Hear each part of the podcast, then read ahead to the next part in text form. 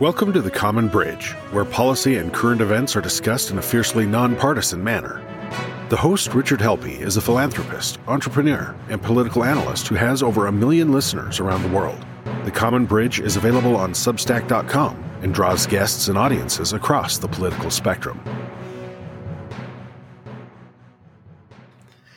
Hello, welcome to The Common Bridge. We've got a great topic for you today.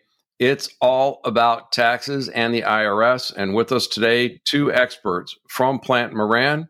Welcome, Rachel Keller and Brett Bissonette. Welcome to The Common Bridge.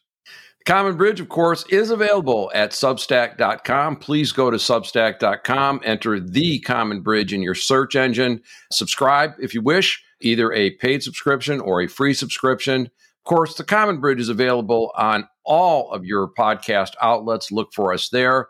And on YouTube T V, and of course, with our friends over at Mission Control Radio on your Radio Garden app. We all listen to debates and commentary about law and policy, and especially taxes. And every law, every policy, and of course, tax regulation require mechanisms to ensure compliance. Well, our president, Joseph R. Biden, has stated that the I R S needs to be properly funded in order to carry out its mission on our very complex tax code. Taxpayers have been puzzled by missing records, slow refund, late fees for things they paid, and other matters, including slowness in the support that they get directly from the I R S. So today we're going to chat with these two experts who are in the field today, actively advising people from all stripes about tax law and tax regulation. They spend a lot of their time interacting with the I R S and making sure that their clients are in compliance with the tax law. So we anticipate some education and maybe some policy ideas from Plante Moran. We welcome Rachel Keller and Brett Bissonette. Again, welcome to The Common Bridge. Thanks for having us, Rich. So Brett, our audience likes to know a little bit about our guests. So if you don't mind, maybe a little biographical sketch on you. Where'd you spend your early days? What was your academic preparation? What's your professional career been? And what are you up to today? Lived in the state of Michigan, born and raised here in Michigan, have a bachelor's degree in accounting, have been uh, licensed as a certified public accountant since the year two thousand, went to law school at Ohio Northern University, got a degree there in two thousand three, have been um, a practicing attorney since um, two thousand three. As well. Also have a law, a, a tax, um, master's of tax law from New York University, and spent five years as an adjunct uh, tax law profess, pro, uh, professor at the University of Dayton. So I've I've had the the unique experience of both practicing uh, law and practicing accounting. Um, as far as me me personally, um, I, I live in, in Davison, Michigan with my wife, Crystal, I, and I have a son, Ryan, who is just going to be starting high school next week. Rachel Keller from Plante Moran, tell us a little bit about yourself. Where were some of your early days, your academic preparation, a little bit about your professional work, and what your job is today? Sure. Thanks, Rich. Um, I grew up in a one traffic light small town by the name of Leonard, Michigan. Um, when I was done residing in this small town, I went to a very big university at the University of Michigan in Ann Arbor, where I got my bachelor's of business administration. I had a very t- uh, passionate professor of tax in my junior year, which is what inspired me to do internships in tax and then ultimately apply for the master's of accounting program at the University of Notre Dame, which is where I did my grad school work, uh, with a specialization specifically in tax. Um, I have been with Plante Moran since I finished my education. So uh, this month actually is my twenty-two year anniversary with the firm. Um, we are very industry focused. So roughly eighty percent of my client work is in the professional service space, um, which then comes with a very heavy federal and state and local tax background. And then the remaining twenty percent of my book of business is high net worth individual plannings uh, for the individuals and their family. Uh, from an interesting fact perspective, that's what we always ask our interns and new starts to say, say at orientation. My fun fact, um, I've um, run the Boston Marathon twice.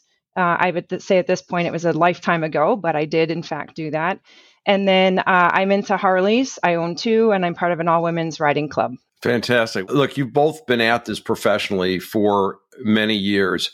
What's different about today's environments versus past times? And you guys can volley this back and forth however you wish. Sure. Yeah, I- I'll start if that's okay with you, Rich. Um, I would say a couple of things. Speed of work is different. I think we could probably say that in all aspects of our lives in general, with technology and instant messaging and sort of that expectation of immediate response. But there's been an increased speed in, in the tax profession as well. Um, like I said, my twenty-two year anniversary with the firm is this year. I would say the first eighteen to nineteen years of my career, we were dealing with one set of rules um, that you learned them, you implemented them, you got smarter at them, but you kind of continued to evolve a- around a set of rules that had been ex- in existence for some time. And then when the pandemic hit, I, I would argue we we pivoted to this sort of immediately effective or retroactively effective law passing at a moment in time um, where we're expected to be the experts. And, and you can read that new legislation, Rich, the same day that we as professionals are reading it. Um, so we've we've been, I think, drinking a bit from a fire hose from a profession um, and catching up on new rules and trying to help clients find opportunities and adapt as quickly as possible. Um, and then, of course, and I'll, I'll let Brett speak to this a bit, but some of the challenges with the I R S and the understaffing issues that our clients are facing on a on a daily basis. Brett, what do you think's been different from past times? Talked about the speed and the, the complexity and the I R S not being able to keep up. Sure. So one of my roles at Plante Moran is is I lead the tax controversy practice, which deals with I R S exams, I R S notice responses, that type of thing. And to To echo what, what Rachel said, it's the complexity that has gotten so much deeper than it ever was before. Um, Congress puts in new new laws and rules that don't have a lot of historic background to them, and everyone is left to try to figure out what they mean or what they could mean. And so there's a lot of variability there that, that has to be accounted for. As far as the I R S itself goes, one of the big challenges in dealing with them is They were they're a business too, and, and they were shut down and affected by the pandemic. And even now, they are still not fully back up and running to the point where they were before the pandemic happened. So they're trying to catch up at a point where they're not even going at the same rate as they were before, which just makes things worse. The president said that that's the I R S just isn't been funded enough. And is it a matter of funding that the budget between fiscal year twenty ten and nineteen has been cut twenty percent and that the number of people working at the I R S is down twenty percent. Was that pandemic related or budget related or something else? If you really look back at the last thirty years of the I R S, their manpower has dropped significantly. So I think it's fair to say that they were really in a poor position to respond to a, a, an event like the pandemic. To say that it can be just cured with additional funding, though, might be a challenge, because even if you hired a million new people today, those million people have to be trained. They have to learn what they're doing.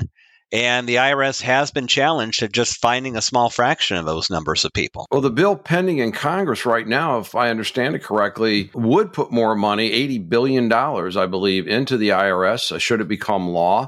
It looks like it's headed that way. Is that to play catch-up, or is that to, as more enforcement, as some people have speculated? Yeah, I think that the details will will come out. What I what I saw was eighty thousand new I R S agents, and I don't know what that means, whether that is I R S auditors or whether that is a combination of auditors and additional people in the service centers. Over the last several years, the I R S has cut back on the number of service centers that it has open, which has been planned. Um, but again, they don't have a great record right now when it comes to processing returns, which ends up in the long run creating a lot of additional work for, for taxpayers, tax professionals, and the I R S itself. So they're kind of a rolling thunder where one small problem of underfunding has led to another problem. And you can just imagine the backlog. These seem like results because the I R S isn't funded properly.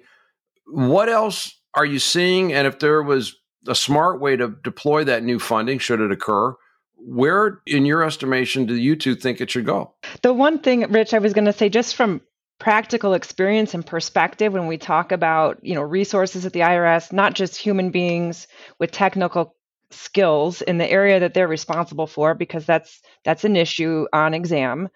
Um, but just the technology aspect, you know, we in my intro kind of talked about speed and how quick we are to, you know, get emails and texts and things like that. The I R S, from a system standpoint, is way behind. Um, g- generally speaking, you cannot email documents to auditors, or they're not allowed to receive certain content in an email. Um, I think only recently with the pandemic have we done more digital data transfer during audits. Um, but I remember an exam of a client probably five to seven years ago. The first item on what they call an I D R, which is the information document request, it's a list you get from the auditor on things that they want the taxpayer or the tax professional to provide. The first item listed was a copy of the tax return, to which my response was, why do you not have this? You selected us for audit, and we filed the tax return on behalf of the taxpayer. What they get is um, worse than like DOS programming. It's a transcript that's just a bunch of numbers on a page.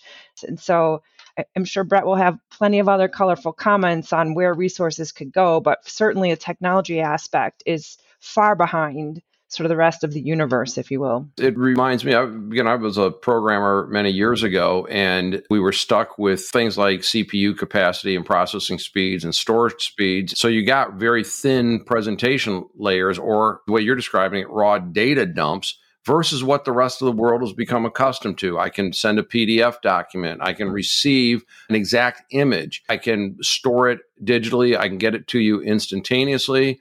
And most of the world, other than parts of the not-for-profit sector, like the federal government, like healthcare, uh, I can get it in an app on my phone. So that technology investment seems to make a lot of sense. I can't even imagine the size of the undertaking, but that makes sense to me.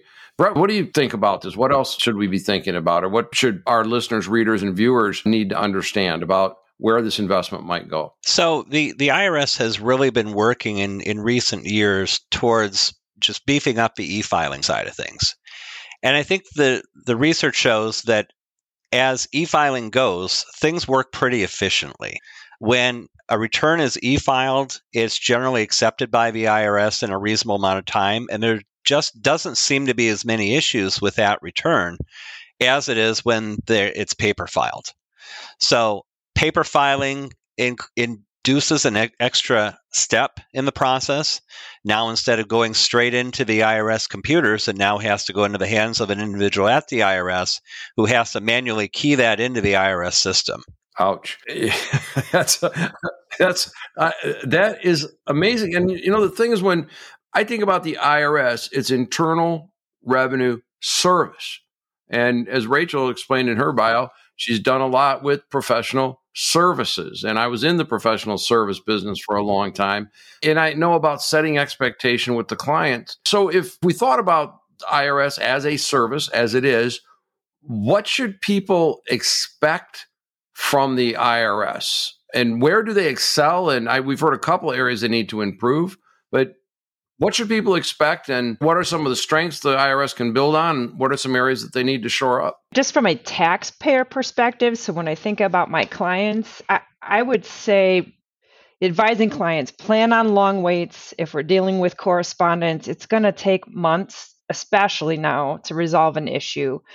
Um, and that, you know, with the hiring that's been going on, not all the auditors have the technical competence that we as prof- tax professionals would expect them to have. So you can, after waiting on hold for a very long time, get an agent on the phone and be in a dead-end conversation because they're just not skill-equipped to talk about even some of the most basic issues.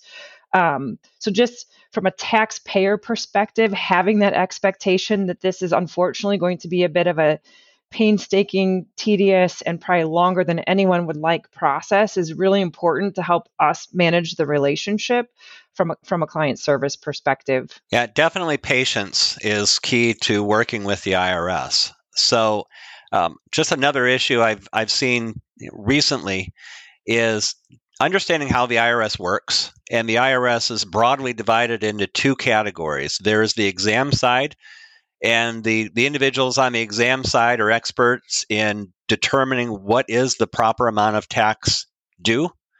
And there's the collection side, which those individuals are experts in determining how do we collect those taxes. Previously, you used to be able to call the I R S, and you might find an individual on the call that might be able to help you with both sides of it. For instance, a, a notice goes out from the I R S telling a taxpayer, you owe us, you know, ten thousand dollars or whatever the amount is. That's coming from the exam side.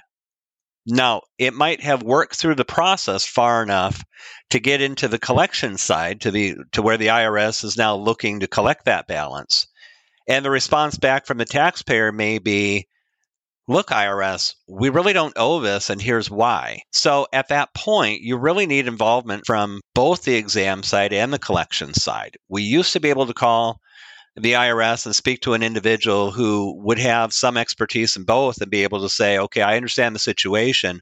I'm just going to put a collection hold on this until the exam side has a chance to work your response and, and clear the account if it's warranted. It's become much more difficult to do that recently. And now we're to the point where exam will send out a notice, or maybe it doesn't send out a notice. Maybe it gets lost in the mail, who knows? But collection's already up and running with it. So it takes sometimes two calls to the I R S, and sometimes that becomes part of the strategy in resolving, because with the collection rights that a taxpayer has, one of those rights is that they haven't had an opportunity through the exam side. You can get to a point if the I R S is challenging or, or trying to engage in involuntary collection of your taxes through a bank account seizure. That's a, a time when you can raise the level to appeals and have an appeals agent look at that and say, yeah, you really don't owe the tax if that's what you're asserting. So we, we've substituted sometimes appeals agents now having to do the work of people in a service center who might just have to p- uh, punch in a number into their computer. That's just astonishing. What happens to a person if they need something from the I R S and they want to make this appeal? And now they're getting dunning notices, they're getting interest and penalties, I would assume, coming from the collection side of the house. And maybe, as you said, their bank accounts are being frozen. What's a taxpayer to do in a situation like that? It really depends on the circumstances. One agency that can be helpful is the Taxpayer Advocate Service. And that is a branch of the I R S that is actually responsible for answering to Congress and not to the, the executive branch. They will frequently get in, involved. They have certain criteria. They can be very wonderful to work with. They can act as a liaison with the I R S itself. In some circumstances, they can substitute their judgment for the judgment of the I R S itself in the processing centers, and sometimes that can be done. Sometimes it's a matter of working through the process, and sometimes it's just a matter of, of waiting, because going going to appeals is not a quick solution anyway. When it comes to information that might be needed from the I R S, there is the ability to go through a Freedom of Information Act request. That's been slowed down because of the pandemic. And so there's no one-size-fits-all answer. Sometimes, though, it is a problem, as you know, because you'll get a notice from the I R S that'll say you owe X dollars, but really no good explanation as to why. So it does take some work behind the scenes sometime to say what's causing this. And in the end, it often becomes a lot more efficient to go through and, and retrace your steps to just document that I've done everything right here and you should correct your records, I R S. Yeah, it's just amazing. And almost to my lay ears, it sounds like, well, to get it resolved, you need an act of Congress or a FOIA request. When, you know, as a layperson, I have no idea how to start a FOIA request. Maybe I need to learn. But are there better ways than others to contact the I R S? Is it just get on the phone and wait? Or is there web services? Or I, I don't think there's an app or way to text or find an advisor like yourself for when the dollars can justify that. How would you tell people to go about contacting the I R S? Rich, it's a great question, and I'll give you the standard tax answer. It depends. It depends on the issue and the facts. Economists give that answer too, by the way. So I know. So very true, though. Um, I mean, it truly does depend on the issue. I mean, perfect example, and this just happened, but I had a, A client forwarded me a notice from the I R S from twenty seventeen. They just got the letter last month for a return that was filed in twenty eighteen, and it was a trust return marked final. There was no t- income on the return, actually a loss, no tax due, and there's an assessment of, of tax and penalty without explanation. So, you know, the only way to solve that is to get on the phone. You know, the taxpayer can call directly. Um, expect long waits. If you want a tax professional to call on your behalf, we can do that, but we do need to have a signed power of attorney. If it's a joint return, both spouses should be signing. Um, so there's some paperwork back and forth to get that set up. You have to get that faxed into the I R S and have it on record before they would talk to us without the taxpayer present. Um, but in this particular situation, the I R S was asserting that the return was filed late. Of all things, a twenty-seven return, twenty seventeen tax return filed in twenty eighteen, well before the pandemic and the shutdown and the backlog of, of documents that we hear about in the news constantly, of, of millions of documents unprocessed by the I R S. This issue is old and just now getting to the surface. You also used the F word there, which I, I hope was a misstatement. You said it was faxed. I mean, who faxes these days? The I R S. I was wondering what happened to all those machines that everybody got rid of. I, I think we've answered that question. And look, there's been a lot of reports about the service problems, including refund delays, insufficient refund information online. And one report I was reading in preparation for this said that only twenty-nine percent of calls for taxpayer assistance are being answered. How could that possibly be, or is that more pandemic related? I think that's probably more historic. And I, I think the numbers I've seen more recently are lower than that. So if I'm a taxpayer and I need to contact the I R S, let's say it's been misfiled, as we've been talking, I'm going to go into a lottery where I may have one in five chances that anybody's actually going to talk to me. They're even going to pick up the phone. And then another layer of whether that person has the skill set to help.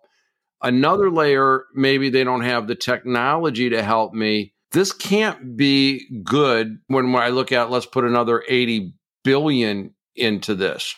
So from listening to you two, it sounds like there were a lot of issues going on, and then the pandemic response really just crushed things. Am I getting close to that? I think that's fair. Most of the time, though, the I R S gets it right. I mean, we're talking about the outliers, and I see a lot of the outliers, and Rachel, you probably see fewer of the outliers, but you still see a, a fair amount. Most of the time, particularly when it comes to e-filing, the, the I R S gets things right. Brett, I did read one report that the I R S website was down, which did impact the ability to do an e-file. Have they upgraded the technology since, or maybe repaired what they had? I'm not sure if they have or not. I think I think they have. As far as I know, things on the e-filing side are are going okay. Um, right now, last I heard, one of the one of the options you have is to request a tax transcript. So a tax transcript is is just a a transcript of all events that might have occurred with respect to a particular return for a taxpayer for a particular year. Historically, you know, they've taken two to four days to request. Sometimes you can get on the phone and get them sent over right then. Um, I recently talked to somebody who's an intermediary who requests these these transcripts on behalf of taxpayers through authorizations. And originally we were talking about getting them in two to four days. And after my, my call with them, he said that he checked with somebody internally and they're running about three weeks. So just overnight, one of the issues the I R S, this is what I've heard anyway, they redeployed a lot of people in, in response to questioning at Congress, redeployed people from the customer service side and the phone line side. They took half of their resources literally overnight without telling anybody and moved them on to the return processing side to, to clear some of the backlog.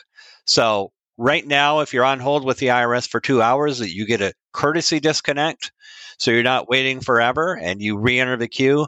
That's gotten worse since they've they've done that. I've never thought of a disconnect being courteous, but um, I guess that's it's the gov- it's the government. It doesn't need to make sense.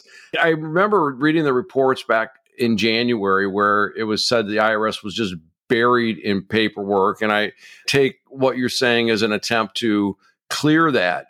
Um, and then I've been reading lately about something called the free file system. And, and I have to profess, I don't know anything about it. Could you two explain to our listeners, our readers, and our viewers of The Common Bridge, what is the free file system? How does it work? How is it supposed to work? And does it relate to anything that we've been talking about vis-a-vis service issues? So at, at Plante Moran, we use our, our own software. We we have a vendor that provides that. We don't use the free file system ourselves. From what I understand of the system, it is available for taxpayers to use at the I R S website and file their own tax returns. It, as I understand it, goes through the same e-filing process. And so it it would seem to be helpful from the standpoint of being a more efficient way of a taxpayer providing their information to the I R S and getting it into the I R S systems with minimal effort on, on either side. The only thing I would say about that is it's not universally available as I would understand it. So I think there are certain criteria. Your income has to be below a certain level, that type of thing. I don't know if it's universally available to everyone. I know I used to use web-based apps. Can't recall the name now, but it was eighteen dollars or twenty-five dollars at the time. And I know like H and R Block has one. So this is kind of a replacement for that? I think so.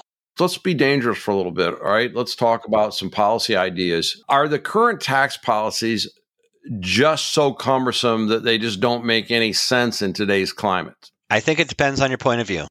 So the tax law, first and foremost, is a tool of social engineering. We don't have a, a flat tax that everybody pays with the I R S.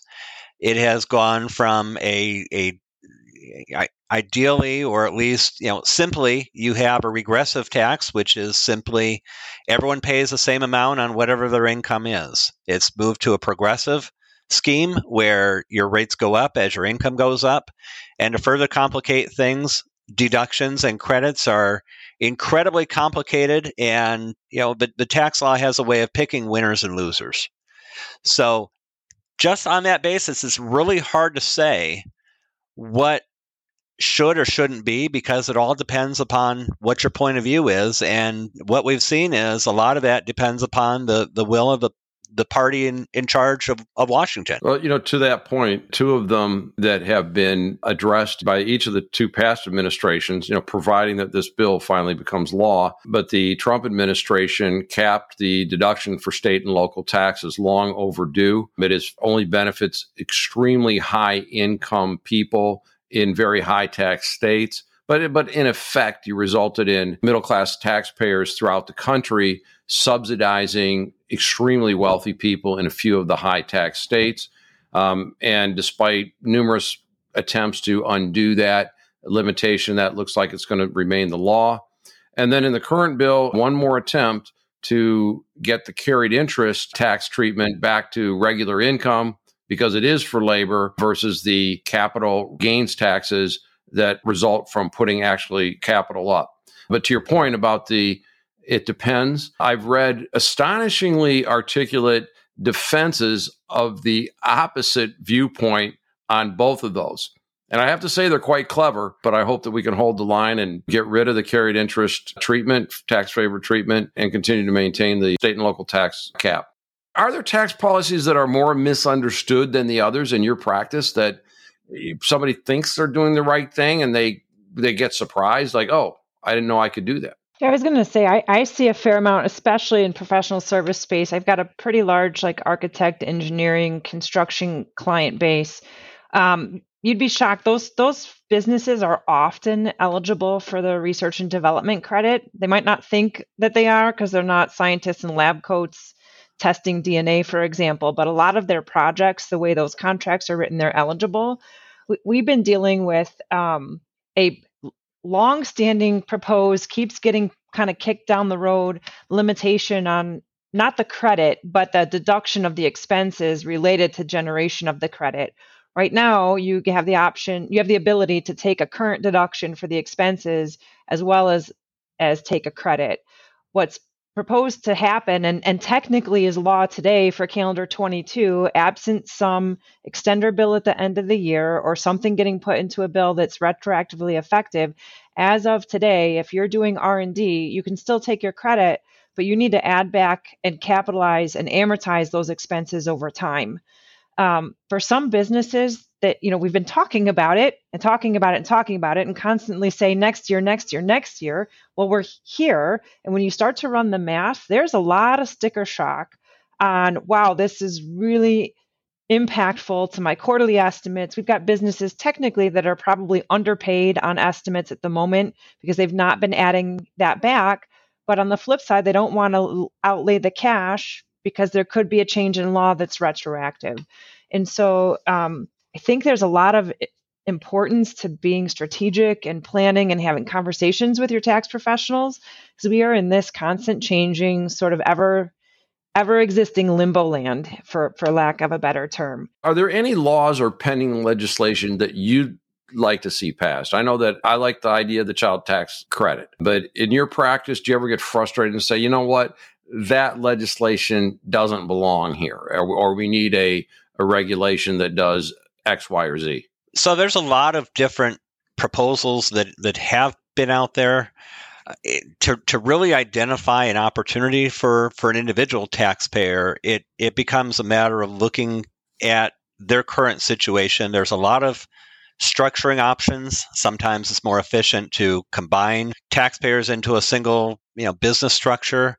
Uh, those types of things. From from an overall policy standpoint, it's it's really hard to say, but one thing I'd, I'd like to see is just some of the complexity become reduced. And when it comes to, to Washington, every time they they talk about making it simpler, they end up making it more complex. There's actually been task forces to make things more streamlined in the healthcare industry, for example, and all it does is result in even more process and more collisions amongst policy. You two have been really generous with your time, first of all, and I feel like we've barely scratched the surface, but I think it's such an important topic. And it's not being covered in what we would hope the news would be able to tell us about. You all ought to be on a cable news channel, or at least on local channels, telling people about this. Uh, but we do have a growing audience at the Common Bridge now, reaching several million people. And so this will be heard. So with that audience, what didn't we cover today that perhaps we should have talked about? From a procedure standpoint, the, the key is to, number one, remain patient with the I R S. Sometimes it does take sending several letters in. Another suggestion is make sure that you're getting good advice as to the proper step in the process that you're in, because the I R S does have deadlines imposed by law that if you miss those deadlines, you you you can get to a point of no return. And overall, the best way to deal with the I R S is not to deal with them at all. So in a perfect world, your return is submitted and everything's perfect. There's nothing that's caught by an I R S system that would generate a notice or anything that would require you to enter into this labyrinth of notice responses, and you're you're back to just having to, to suffer along with everyone else with the possibility that your return might be audited, as opposed to having to res- to respond to a mistake on your return. Well, I hope that all of our listeners, readers, and viewers heard that part. That two really important things that I heard was, number one, be patient. And number two, an ounce of prevention, that if you get proper counsel on the way in, you won't be dealing with audits and penalties and things on the way out or after the fact. As we kind of move to wrap up here, I'm going to ask kind of an omnibus question, and you can take it as kind of a lightning round. But advice for our viewers, maybe if there are any policy recommendations for the I R S so it can fulfill its mission. I mean, we do need to run the government. And then, you know, maybe any closing thoughts that that you might have. And I don't know who wants to go first, but the floor is yours to bring us home here.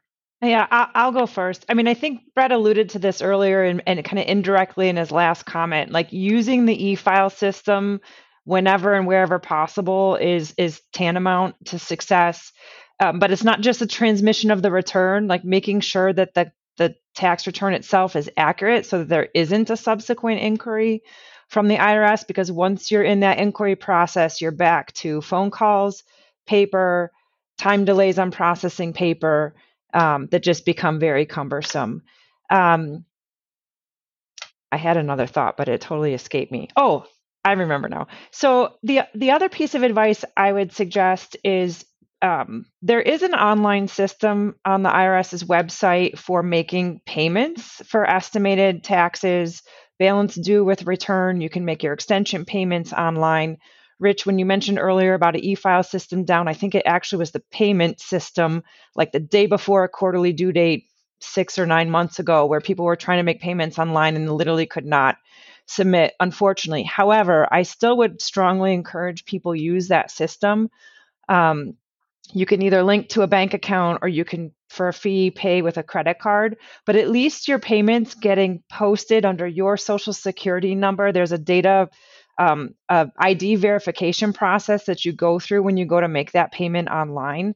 Um, because a lot of clients still and taxpayers still mail paper checks. And if that check is literally lost in the mail and you didn't send it certified where there's proof of receipt of timely filing, um, we stand in an uphill position to try to argue abatement of penalties and interest. And I've got a client with that exact situation, made his extension payment, did not send it certified.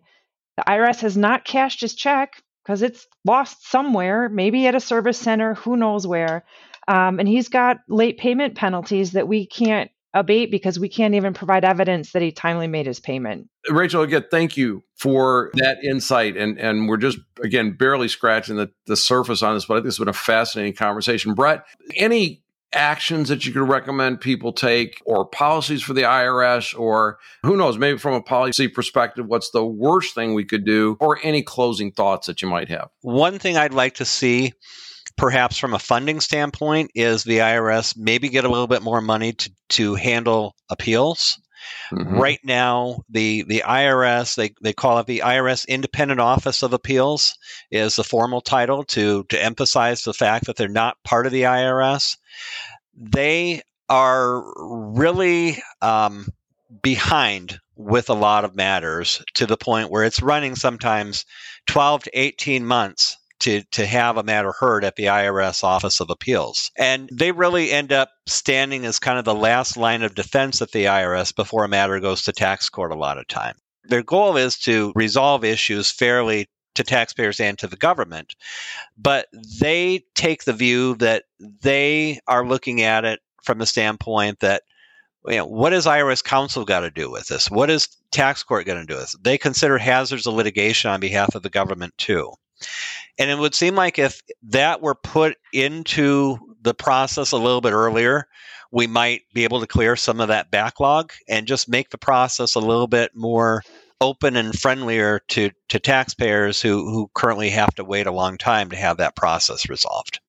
We've been talking today with Rachel Keller and Brett Bissonette of the public accounting firm Plante and Moran. Please look them up on their website. We've been covering the I R S today and some of the challenges facing us.